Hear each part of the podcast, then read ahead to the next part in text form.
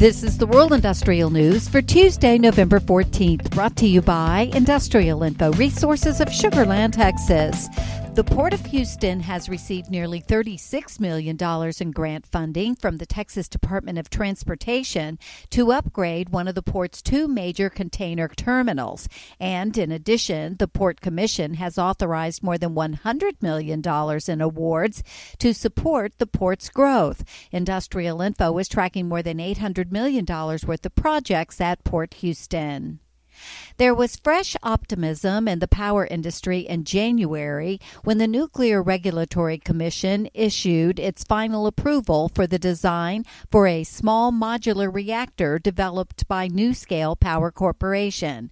Touted as the first company with U S approval for a small modular reactor, NuScale worked with Utah-Associated Municipal Power Systems to develop the Carbon-Free Power Project. The six-reactor project project was aimed at providing four hundred sixty-two megawatts of carbon-free energy to U A M P S members by two thousand thirty.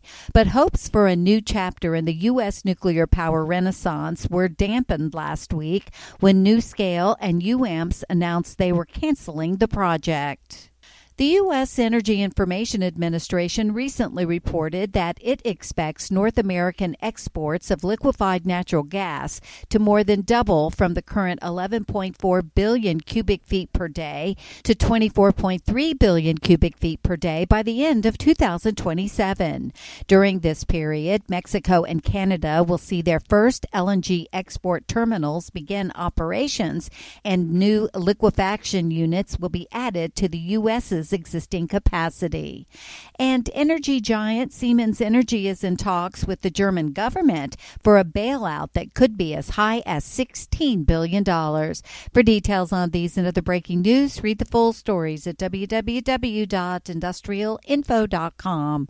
I'm Peggy Tuck, reporting for Industrial Info News.